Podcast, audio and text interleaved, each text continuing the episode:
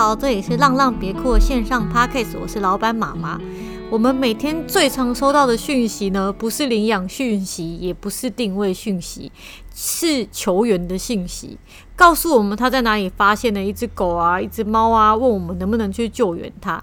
以下我就念几个我们今天短短时间内收到的讯息。你好，我们过年的时候在台南乡间大马路发现了一只被遗弃的小狗，它大概两三个月大，但家里本来就有养狗了，实在没有办法养它。询问过公立收容所许园长，都已经爆满，无法接收，现在走投无路了。今天搜寻看到你们，请问你们是否可以收养它？另外一个是，我想请问你是否可以安置被放生的两只小黑狗？它们一直在我的田里，可是我家已经有养狗了，没有办法再养它。我打。动我打电话给动保处，也已经说满载不收了。然后再来一个是，你好，不好意思打扰，我这边有一只黑猫要送养，朋友搬家不要养的时候委托我照顾，然后就没有再带走，真的没有办法照顾它，家里的毛小孩无法接受新的成员要送养。其实每天面对这么庞大的球员讯息呢，我们真的是无法一一的回复跟处理，因为还有很多电务嘛，然后也还有很多送养的工作要做，这里也要请大家多多体谅。那记得刚开店的前三四年呢，我因为每天都要面对这样子的状况，真的让我每天打开讯息就会觉得压力很大，而且很难过、很痛苦。睁开眼就要被这些爆量的可怜文字跟照片不断的袭击，又是。画面上面又都是我喜欢的狗啊，喜欢的猫，我真的因为没有办法处理，又一度的被强迫一定要看见，真的觉得自己要得忧郁症了，每天都好忧郁。但是，难道需要帮助浪浪只能替他们发讯息求援？有没有人可以接手帮忙吗？他、没有钱，年纪小，家里动物真的很多，就真的是浪浪不能帮不能帮助浪浪的原因吗？今天我想要给大家介绍一位年仅十三岁的小朋友，他叫 Kira，没错，又是他，他是我们小丸的领养人姐姐。那这个主题跟他有什么关系呢？那是因为他在这一次的寒假救援了一只猫咪，呃，在他家楼下遇到了一只浪猫，帮他结扎，现在正在青训他，让我们。一起来听听看他第一次当爱心姐姐的经过吧，Kira，你可以帮我说说你是怎么样遇到这只猫咪的吗？嗯，那时候就是要下那个停车场，然后那时候就看到好像有一个东西就跑过去，然后想说那是什么，然后我就后来我就就是。回我家的时候，我就问了那个我妈，然后我就问她说：“你有你有看到就是什么东西好像跑，还是有点像猫的东西？”然后她说：“对啊，对啊，她常常看到，就是我们家楼下有住很多猫咪这样子，然后好像都没有结扎。嗯”那你怎么后来你怎么会想到要救援它呢？就是猫咪很多啊，到处其实都蛮多，但是你怎么会特别想要救援它？是因为发现了什么事吗？呃，因为就是我们我们家那个。因为就是有一些邻居他会对猫咪比较坏，然后之前我就亲眼看过有人就是踢猫然后打猫，所以我就觉得很可怕。万一万一他们不小心把猫咪杀掉该怎么办？就是就是我就觉得很可怕。然后所以我那时候会想说，还是试看看，就是能不能帮他们。嗯，所以你家你也不止现在你中途的那只猫咪叫乐比嘛，所以。楼下发现的其实不只是乐比，还有很多其他的猫咪。对，还有还有很多猫咪，就是对。当时他是不是嗯，之前是不是有看到你拍照？他好像是怀孕，呃，刚生完小孩，然后还有小猫，对不对？对，那时候她就是她怀孕一次之后，有自己的小猫之后，她又怀孕一次。然后那时候，因为那时候就问那个那时候杨爱妈，然后还有她还有其他爱妈就觉得说那只猫咪怀孕了，所以我们那时候我们就想说，就是先不想要，就是先不要抓它，就是让它那时候是想要让它先把小孩生完之后，然后就是也不如完之后，我们再把它抓起来，然后再把小猫一起抓一抓。但是，嗯、所以你你当初遇到他的时候，他看起来肚子比较大了。后来艾妈就跟你说，她应该是怀孕了嘛？对，他结果我们对，然后那时候原本想说，就是不想要，就是想先抓其他的毛，但是那时候放诱捕笼就是抓到它，然后后来我们带去看医生，发现它真的怀孕了，它有四个，有没有要生四只小猫？结果就是四个胚胎，对对对，然后后来拿掉了，就是、嗯、哦，对，所以因为其实他们本来那个 Kira 跟爱心妈妈的计划是说，发现这只猫，他先不要动它，让它先生完。然后再来帮他们处理，结果放了诱捕笼下去，把本来是打算要抓其他的猫咪，但是乐比自己进来了，对不对？所以结果带去看医院看医生的时候，照 X 光发现，诶，照超音波发现他的小猫都还是胚胎，还没有成型，所以就把它拿掉了。嗯。是这个状况吗？对不对？对，对，对，那时候，哎、欸，那我怎么记得你之前还有给我看过其他猫咪、嗯、小猫的照片？那是它上一胎是不是？小猫，你说医院的时候的那个吗？照片？你在抓乐比之前呢、啊，你就有给我看过那个其他还有还有其他小猫咪的照片、啊啊？有什么黑猫、啊？那那那些小猫咪，嗯、那那些小猫咪是乐比的小孩是不是？对，有有一对那些都是他的小孩，就是差不多四五个月大，就是哦，嗯，所以他才生完的小猫才四五个月大，然后他马上又怀孕了，又要再生一批，然后你家那边的人对猫不是很友善嘛，嗯、所以你就想说要把它救援起来。对，那你后来是怎么样得到这些捕捉猫咪的知识？然后还有你是做了哪些准备把它抓起来？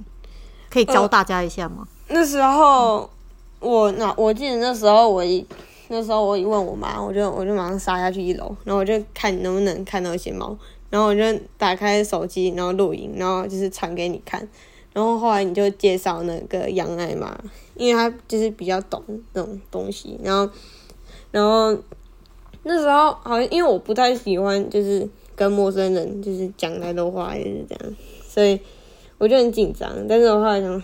算没有关系，就是要救这只猫，我我必须干这件事情，所以我就是有跟他讲电话啊什么的，然后后来他就，我们就先，我们就先有一个计划，就是要怎样抓猫，然后计划是什么？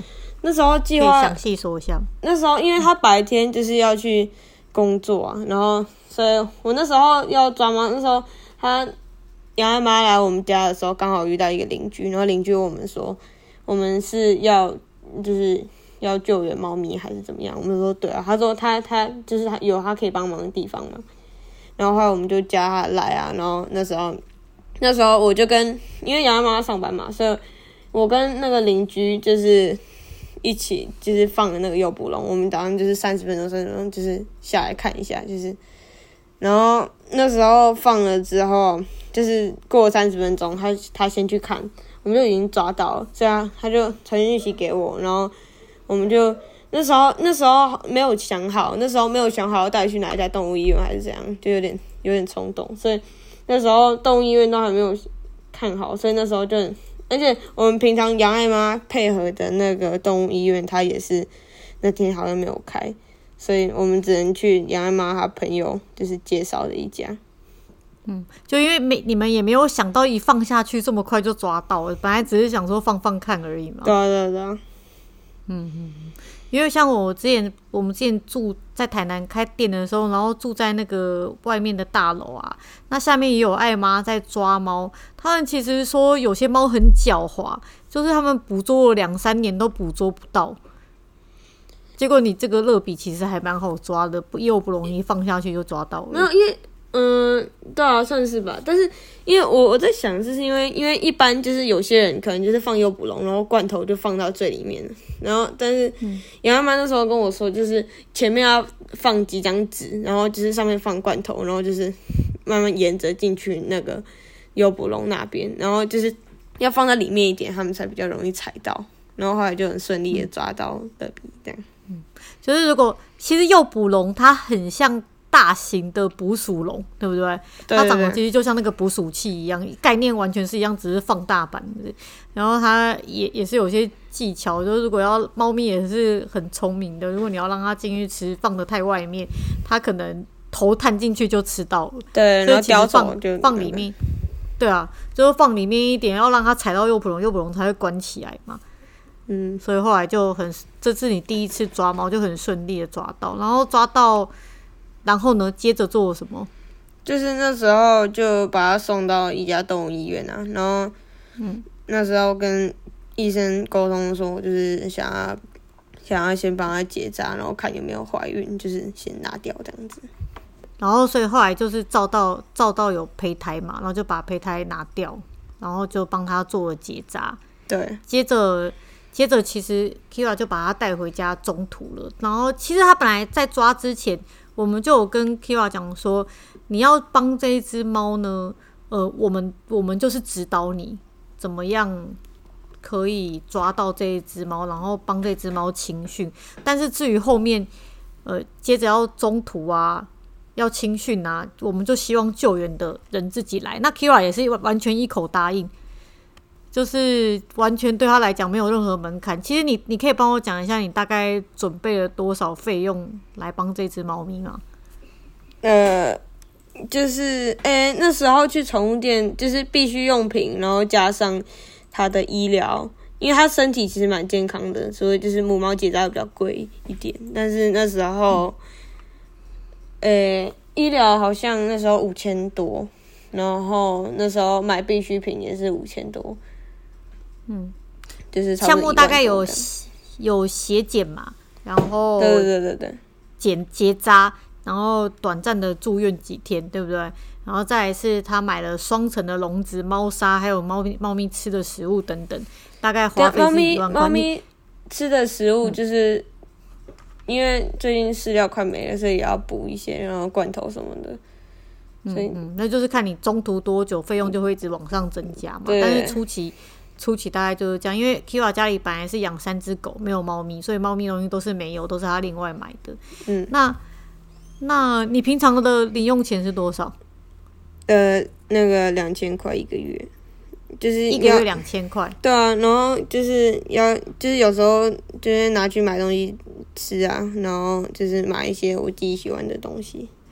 一个月两千块其实不多诶，你因为你光猫咪你就花花了初期就花了一万，日陆续就是他要继续中途下去，他也要继续花钱。你知道为什么我有这个钱吗？为什么？因为我从好多年前我就开始存了，我就是一直有一个预感我会中途，你知道吗？嗯，是哦，对啊，被我猜对。所以就是你一直一直有想要做这件事嘛？对啊，但是一直没有机会。嗯，所以刚好就这次存了好久，然后把钱用在乐比身上了。对啊，你你会你都不会觉得有一点点舍不得吗？因为其实你的钱不多啊，像十三岁这个年纪，应该喜欢打电动啊，喜欢穿漂亮的衣服啊。朋友应该也常常会有邀约吧？你怎么会？为什么会想要把钱花在这里呢？你知道我衣服都穿一样的吗？我知道你衣服都穿一样的。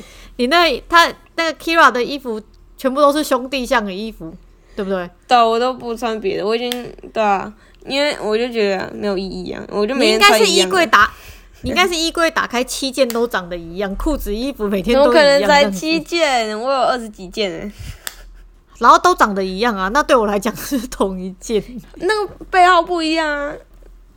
哦，啊，有点离题。好，我我真的看不出来。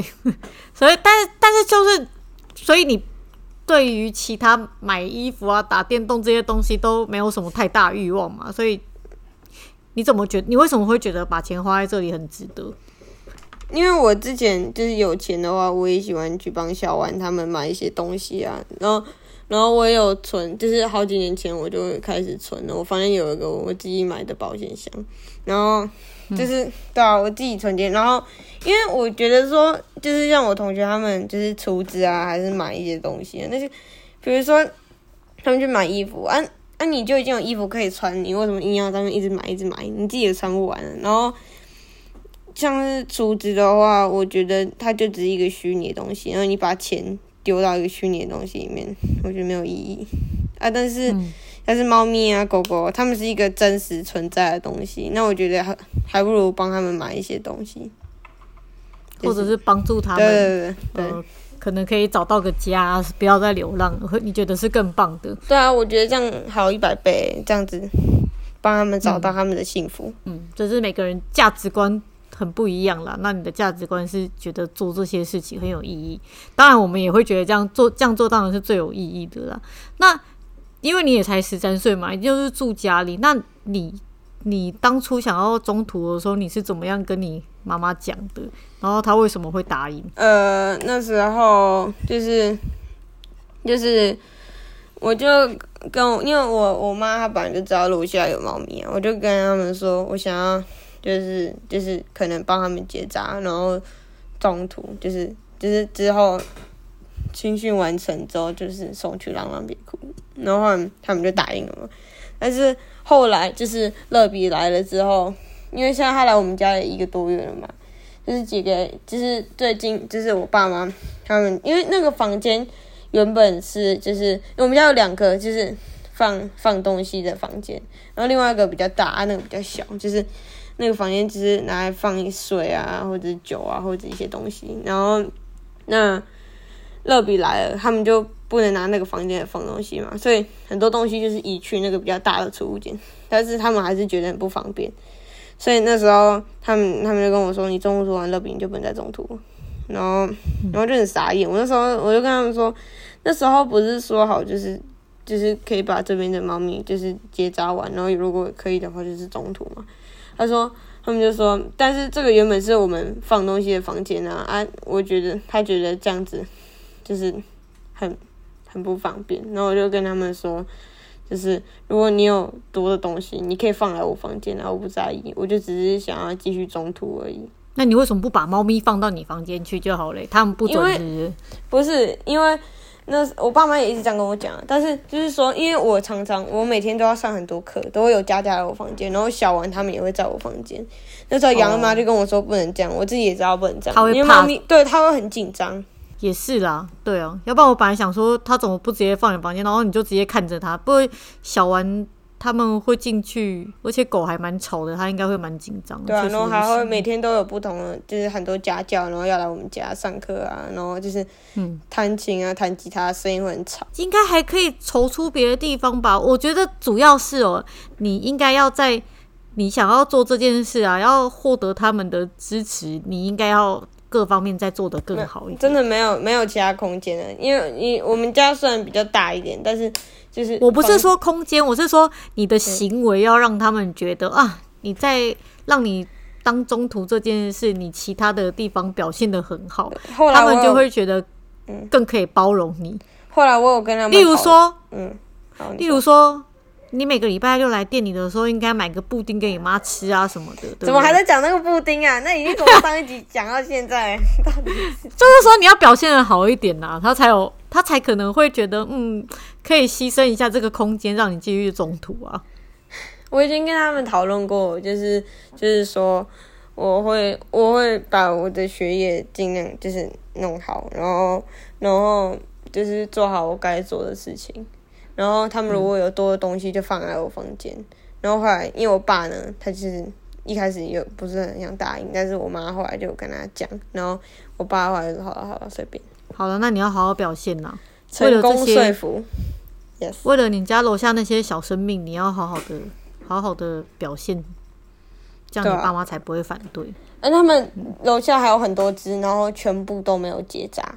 那你爸妈？对于你把钱花在这个地方，他们的想法是什么？他们不在意啊，就是他们就说你存的钱，你你只不要拿去，就是就是在那边乱买一些东西，或者是就是对啊，乱买一些东西以外，他们觉得帮助动物是 OK 的。嗯嗯，其实你因为他其实小 Kira 他们家的人算是。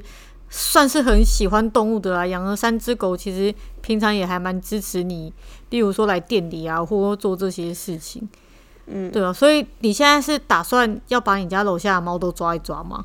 我尽量吧，因为就是你妈妈那时候跟我说春春季那时候就是猫咪就是他们会就是发情还是怎么样，那那那个季节比较容易生，所以我就尽量抓啦。嗯我能抓多少就抓多少。上礼拜原本要抓，后来那个动物医院满了，所以 就等那边空了，我再抓下一只。我说一只猫咪啊，要找家的过程真的很漫长，对不对？就是你看你抓它，然后你要帮它清训，让它不要那么怕人，来店里有比较好的表现，它才有办法找到家。整个过程，那过程非常的漫长，呃、而且猫咪等家对很漫长，店里等家也比较久。对啊，然后他们可能又要猫咪适应的时间又要很长嘛。它现在在 Kira 家比较好一点了，然后等到去店里的时候，又是一个全新的环境，然后它又要慢慢适应。但是我觉得它适应也算还可以啦，一一个月多，它已经慢慢可以接受我。但是你现在是一个人哦，到时候来店里是很多人跟很多猫，嗯，他又对他来讲又是一个新世界，你也不知道他适应的会不会好，对不对？然后这个过整个找家的过程这么漫长，然后其实你才会有再空出一个位置，可以再可能再去帮助下一只适合中途的猫咪。那其余现在你家楼下还有很多猫咪，其实你就是打算帮他们做结扎。然后那时候上礼拜我原本要抓，然后我所有事情我。其实我我只是那时候，因为我决定就是晚上抓嘛，因为那时候跟我配合，就是陪我一起抓的邻居抓猫，你看，因为他自己有小孩，他四点之后就没有办法，所以呢，我下课差不多，我那时候那时候我也约，就是因为我爸妈他们晚上就是不喜欢开车然后出门，所以那时候我约了台南店的那个小编，然后问他能不能载我，然后他说 OK 啊，然后那时候，然后后来就是带带你去干嘛？带我去带你去干嘛？就是抓猫之后送他去动物医院呢、啊。哦，嗯，对，他人真好，好感动。嗯、然后，然后，但是后来动物医院就满了，所以没有办法。其实我我觉得我们自己遇到常常有人求救嘛，我们最大的问题是说，其实很多很多时候啊，那个流浪动物已经出现在求援的那一位人的旁边，但是他们。却没有想要自己伸手去做，而是希望可能一个远在天边，可能他在台北求援，我明明在台中，或者是他在台南求援，我明明在台北，这样他会希望由别人去做。但为什么你呃没有希望，只是发个讯息给我们？因为你也还认识蛮多，就是会救援流浪动物相关。但是你为什么没有觉得应该是我们去做，而是你最后愿意自己去做呢？因为。这里是我的地盘，没有，不是，就是因为这里是我家，他们来这边也不方便呢、啊。呃，我就是这附近最最适合救援他们的人，而且加上说我他们那边有很多猫要救，很多要中途，我总不能因为我这边的猫，然后而去拖累他们的那个。没错，这是真的很好的想法，因为其实你要救援啊，一定很一般动物啊，不会在你跟他没有任何感情基础。下的时候就让你去抓到，尤其是像想要抓渣这种事情，一定是自己住在那边，然后每天去喂食啊，跟他们培养一些感情啊，然后去观察他们的作息，你才有可能去抓到他们。对，所以其实是这真的是自己做是最好的方法。嗯，然后其实像像现在，就算大家不是跟 Kira 一样啊，有认识很多。在救援流浪动物相关的人，其实现在上网查也可以查到非常多相关资料，了解猫咪的习性，或者是也有很多关于流浪动物的社团。我随便讲一个，例如脸书的社团啊，有我要当流浪动物义工，你上去问很多关于流浪动物的事情，都会有很多热心的朋友会回答你。但是其实，呃，我觉得问问题。然后大家集思广益来回答你，给你一些方向，告诉你怎么救援流浪动物，这些都没有问题。但是其实希望的是，救援这个动作真的是自己遇到的那个人要来做，这样会是最好的。嗯，那你可以跟我分享一下，就是你现在在这个青训的期间，有没有发生过什么让你很难忘的事情吗？哦哦，就是那时候他最近已经有比较进步了。就是那时候中途好像他差不多两三个礼拜的时候，因为我就发现说他怎么好像都没有任何进展。我那时候看看杨爱妈的 IG，好像他的猫就是过一两个礼拜就是慢慢有愿意吃他喂的东西还是怎么样。然后那时候就真的很挫折，我想说我到底是我到底是在救他还是在害他啊？我把他关到那么小的房间里面。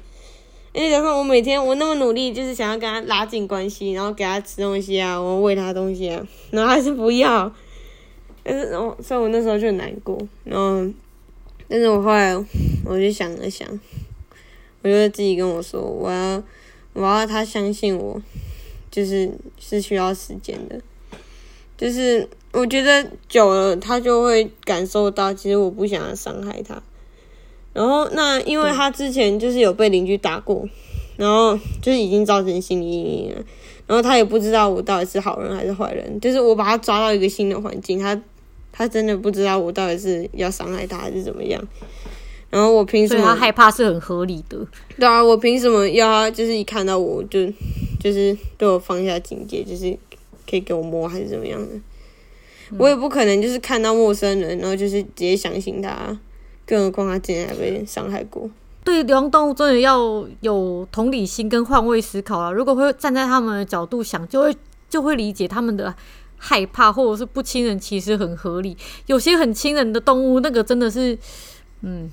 就是神经比较大条，但是有些受过伤害的流浪动物，真的是他们其实那样子的表现真的很合理，是需要时间的。就像乐比，真的就是这个状况嘛。然后，哎、欸，你没有跟我说你发生过什么难忘的事啊？有啊，最近难忘的事啊，就是两个两三个礼拜没有进展，然后我就很挫折，就是这样。那你后来后来有一个大突破是什么？哦，那时候有一次就是。我那时候我开门，我开门进去，我就看他坐着，然后就等我，我就拿罐头，我想说他今天状况是比较好，所以我就赶快去拿了罐头跟汤匙，然后我就就是拿到他面前给他看一下，然后然后他闻一下，他就吃了，他就吃了，你懂吗？你知道我当下的感觉，已经我快直接飙泪，我直接因为因为。你是说你前前前面喂他，他都不吃？对，他都不吃，他都不理。不管再香的罐头还是怎么样，他就是不要。结果那天就突然吃了，对，它就突然吃了，锁突然打开了，真的。所以他这这几天开始都会吃你拿的罐拿的东西了吗？呃，就是呃，对啊，我我现在就是比如说我拿罐头，然后去给他，或者是。一些我朋友给我的零食什么的，然后我拿去给他，然后他就是都会吃诶，他会在我面前吃诶，嗯、你知道这是一个多大的突破？所以他对你的心房已经打开了吗？嗯，慢慢打开。你上次我有看，欸、你有看到我传给你的影片吗？就是我在喂它的时候，偷偷摸摸它的脸颊，哦，好感动。我看到了，对啊。真的很，就是真的是一点一滴，每天都在进步。它本来看到你跟看到鬼一样，毛都站起来，现在开始能让你小小的碰一下。哎，小丸他们有看有碰跟他碰到面过了吗？小丸，我觉得他有点不敢诶，就是我一靠近那个区域，他就自动退后。然后我们家之前有一只腊肠，就是我我开门，然后他就突然冲进去，然后乐比整个吓到整个跳起来，然后他就疯狂对他哈气。然后后来那只腊肠再也不敢进去，他直接离那边，他只要看到我靠近还是怎么样，他就会离超级远。哎，为为什么为什么你家有三只狗了，你还觉得你可以在中途一只猫？因为很多人告诉我们，他不能中途的原因都是因为他家有其他的动物啦，可能不合啊什么等等的。为什么你没有这个问题？我跟你说，猫狗因为乐比本来就比较简单，猫狗他们两个就是就是本来就不一样嘛。然后加上说那时候杨妈妈就跟我说，就是我就就是先把一个放空间，就是先腾出来，然后给乐比住这样子。嗯，然后对啊，所以他们比较不会见面到。他们就比较 OK。如果有机会，你想要中途狗，我妈不让我。她说她怕一中途，她就要收编。她就是那种人，所以她比较喜欢狗啦。她怕中途以后有感情，她就想收编了。对她，她很，她是很有很容易就有感情的。那时候小丸刚来我们家两天，她就跟小丸形影不离。她就跟形。那那现在乐比的状况如何了呢？他就是越来越越来越 OK 啦，我觉得，我也觉得我已经快摸到他了，就是摸到他头，就是已经他已经越来越好。他他上次还在我面前就是理毛，好感动，你懂吗？所以蛮放松的。那你有想过他大概到什么状态？你觉得他可以带出来送养了吗？呃，就是因为我想要把他送到台南店嘛，台南店有空间，然后加上说他看到人比较不会害怕。我觉得应该就可以了吧，要听你你跟杨爱妈的建议，我再决定。其实像像 Kira 可能敢这样子勇敢救救援呐、啊，也是因为我们当后盾嘛，因为他把他医疗跟青训好以后，我们又可以等待台南店的位置，就是不是急着一定要赶快把它放出来，所以他可以慢慢等待这个位置。所以其实这样的状况，我们是可以帮忙的。其实我想要有些先让它变得就是很亲人，嗯、因为我之前在台南店我也看过几只，就是爱妈送来，我就很好奇说，你真的有亲训过吗？它到底是怎样？就是很就是有点凶凶的，然后我就不讲谁了，然后然后就是会会很害怕，然后。就是有时候会打我，就很烦。其实那样子那样子去店里也会很难被领养啦，而且因为店里我们猫区有做蛮多呃比较高的地方，可以让猫咪就是有压力的时候可以上去躲起来，有一些逃生的路线。所以如果猫咪在很不亲人或者是讨厌人的状况下，它们其实有很多地方可以躲，躲起来的话不会被客人看见。那客人看不见的话，其实也很难被领养。所以其实。猫咪来店里，它最好是有一定的亲人的程度，它才有可能被领养。对啊，所以可能你就要让热比的状况再好一点，才能帮助他在店里找家的时候找得更顺利。还好热比长得很可爱了，又是是不是？他真的是超可爱的。那又不是你生的，你得意什么？他可爱啊！我中途好不好？我当然骄傲。对对，他他是真的很可爱了。所以其实有些人想要。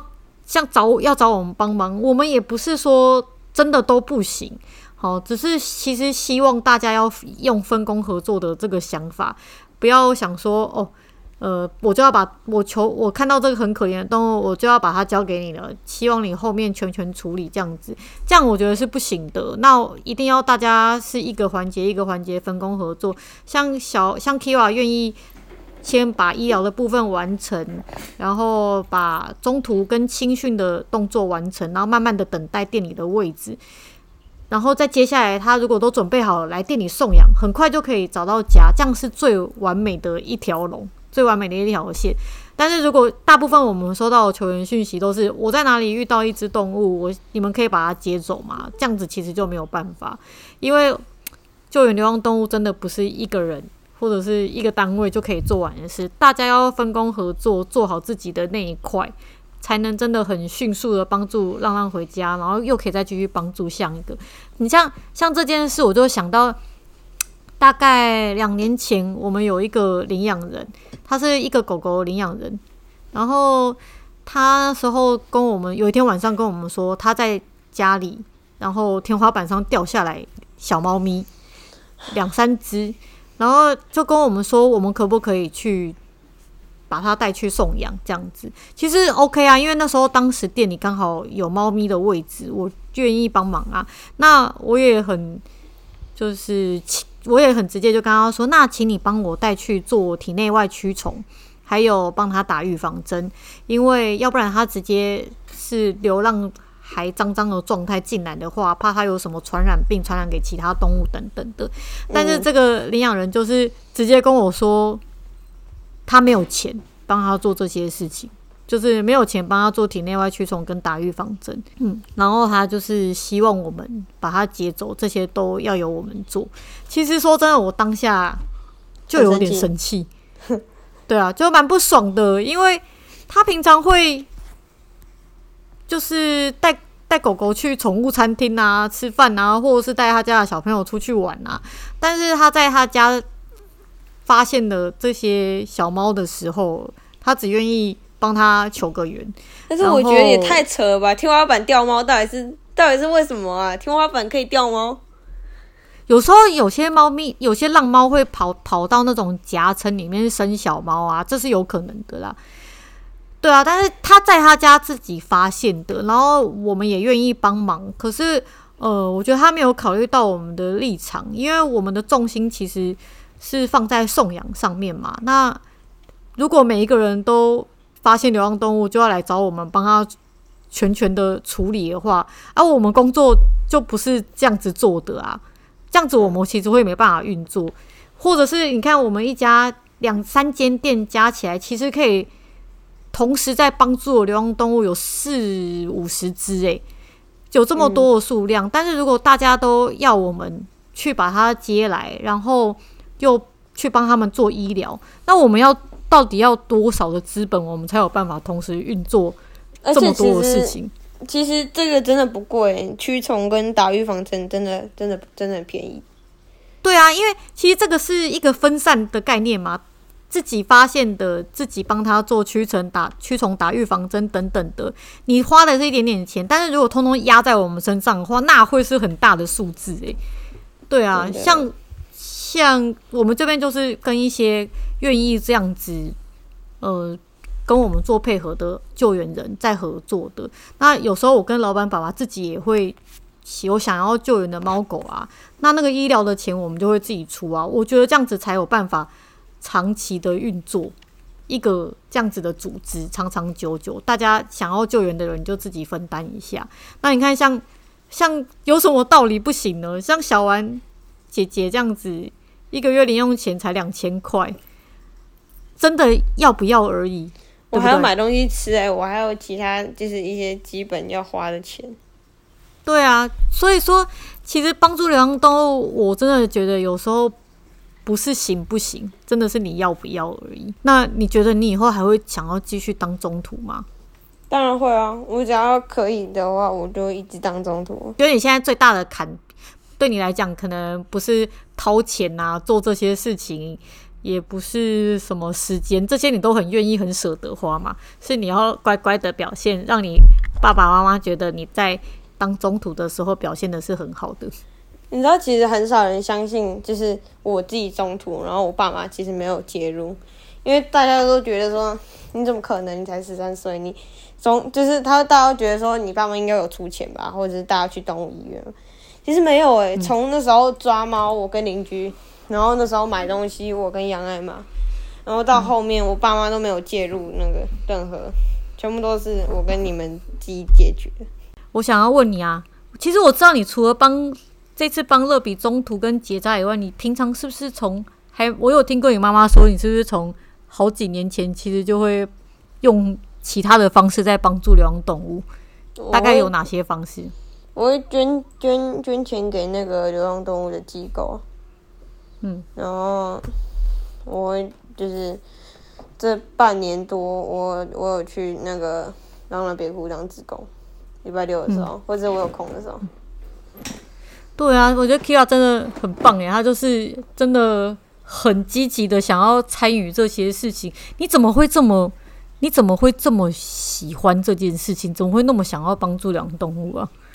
我真的觉得很好玩哎，而且我觉得这才是真正有意义的事情。我常常看到我朋友的 IG 啊，他们就是上次我上次好像在做什么，是洗碗吗？还是清猫砂？然后反正我我就很累啊，然后我就坐下来，然后我就打开我 IG 看，滑了一下，我就看到我朋友他们在吃饭啊，然后还去打个打保龄球。我然后我我就觉得说，我做的事情其实比他们好玩很多。我觉得这才是在我心中最好玩的事情。对，所以其实你一点都不觉得辛苦嘛，也不觉得，也不觉得很花钱啊什么。这是你觉得最棒的、最棒的事情。对啊，我朋友都觉得我神经病，就是就是他说你这个你又没有要拿钱，还是你又没有怎样，你就你就去那边。他说这样真的好玩吗？我觉得这样真的很好玩诶，比我去旅游啊还是吃饭都还要好玩很多。哎、你你真的很特别，很很小就找到自己，很小就知道自己喜欢什么。像我也是长了好大才发现，哎、我决定我要这样过生活，就是被动物围绕的方式过生活。然后，那帮助流浪动物是帮助流浪动物，我觉得帮助流浪动物是被动物围绕着生活又最有意义的方式。可是你才十三岁的时候，你就已经知道你喜欢这样子的生活模式了。你知道，因为可能你们之前没有很多，比较久之前就是没有比较多的动保的观念吧？对啊，对啊。嗯、啊，我现在你说你现就比较多了，可以，就是没有啊。但是你同学也跟你一样大，他们还是很少人会这样子很积极的参与啊。那时候他们知道我花那么多钱在乐比身上，他们都觉得我疯，他们都叫我不要再就是做这种事情。然后我那时候就跟他们大吵一架，因为那时候他们就因为那时候暑假的时候，暑假之前我就跟他们说要放暑假，我就可以跟他们出去玩还是怎么样。然后他们觉得哦好啊好啊，暑假来啊。然后后来，但是我整个暑假我都在浪浪别哭，然后我也在救援猫咪。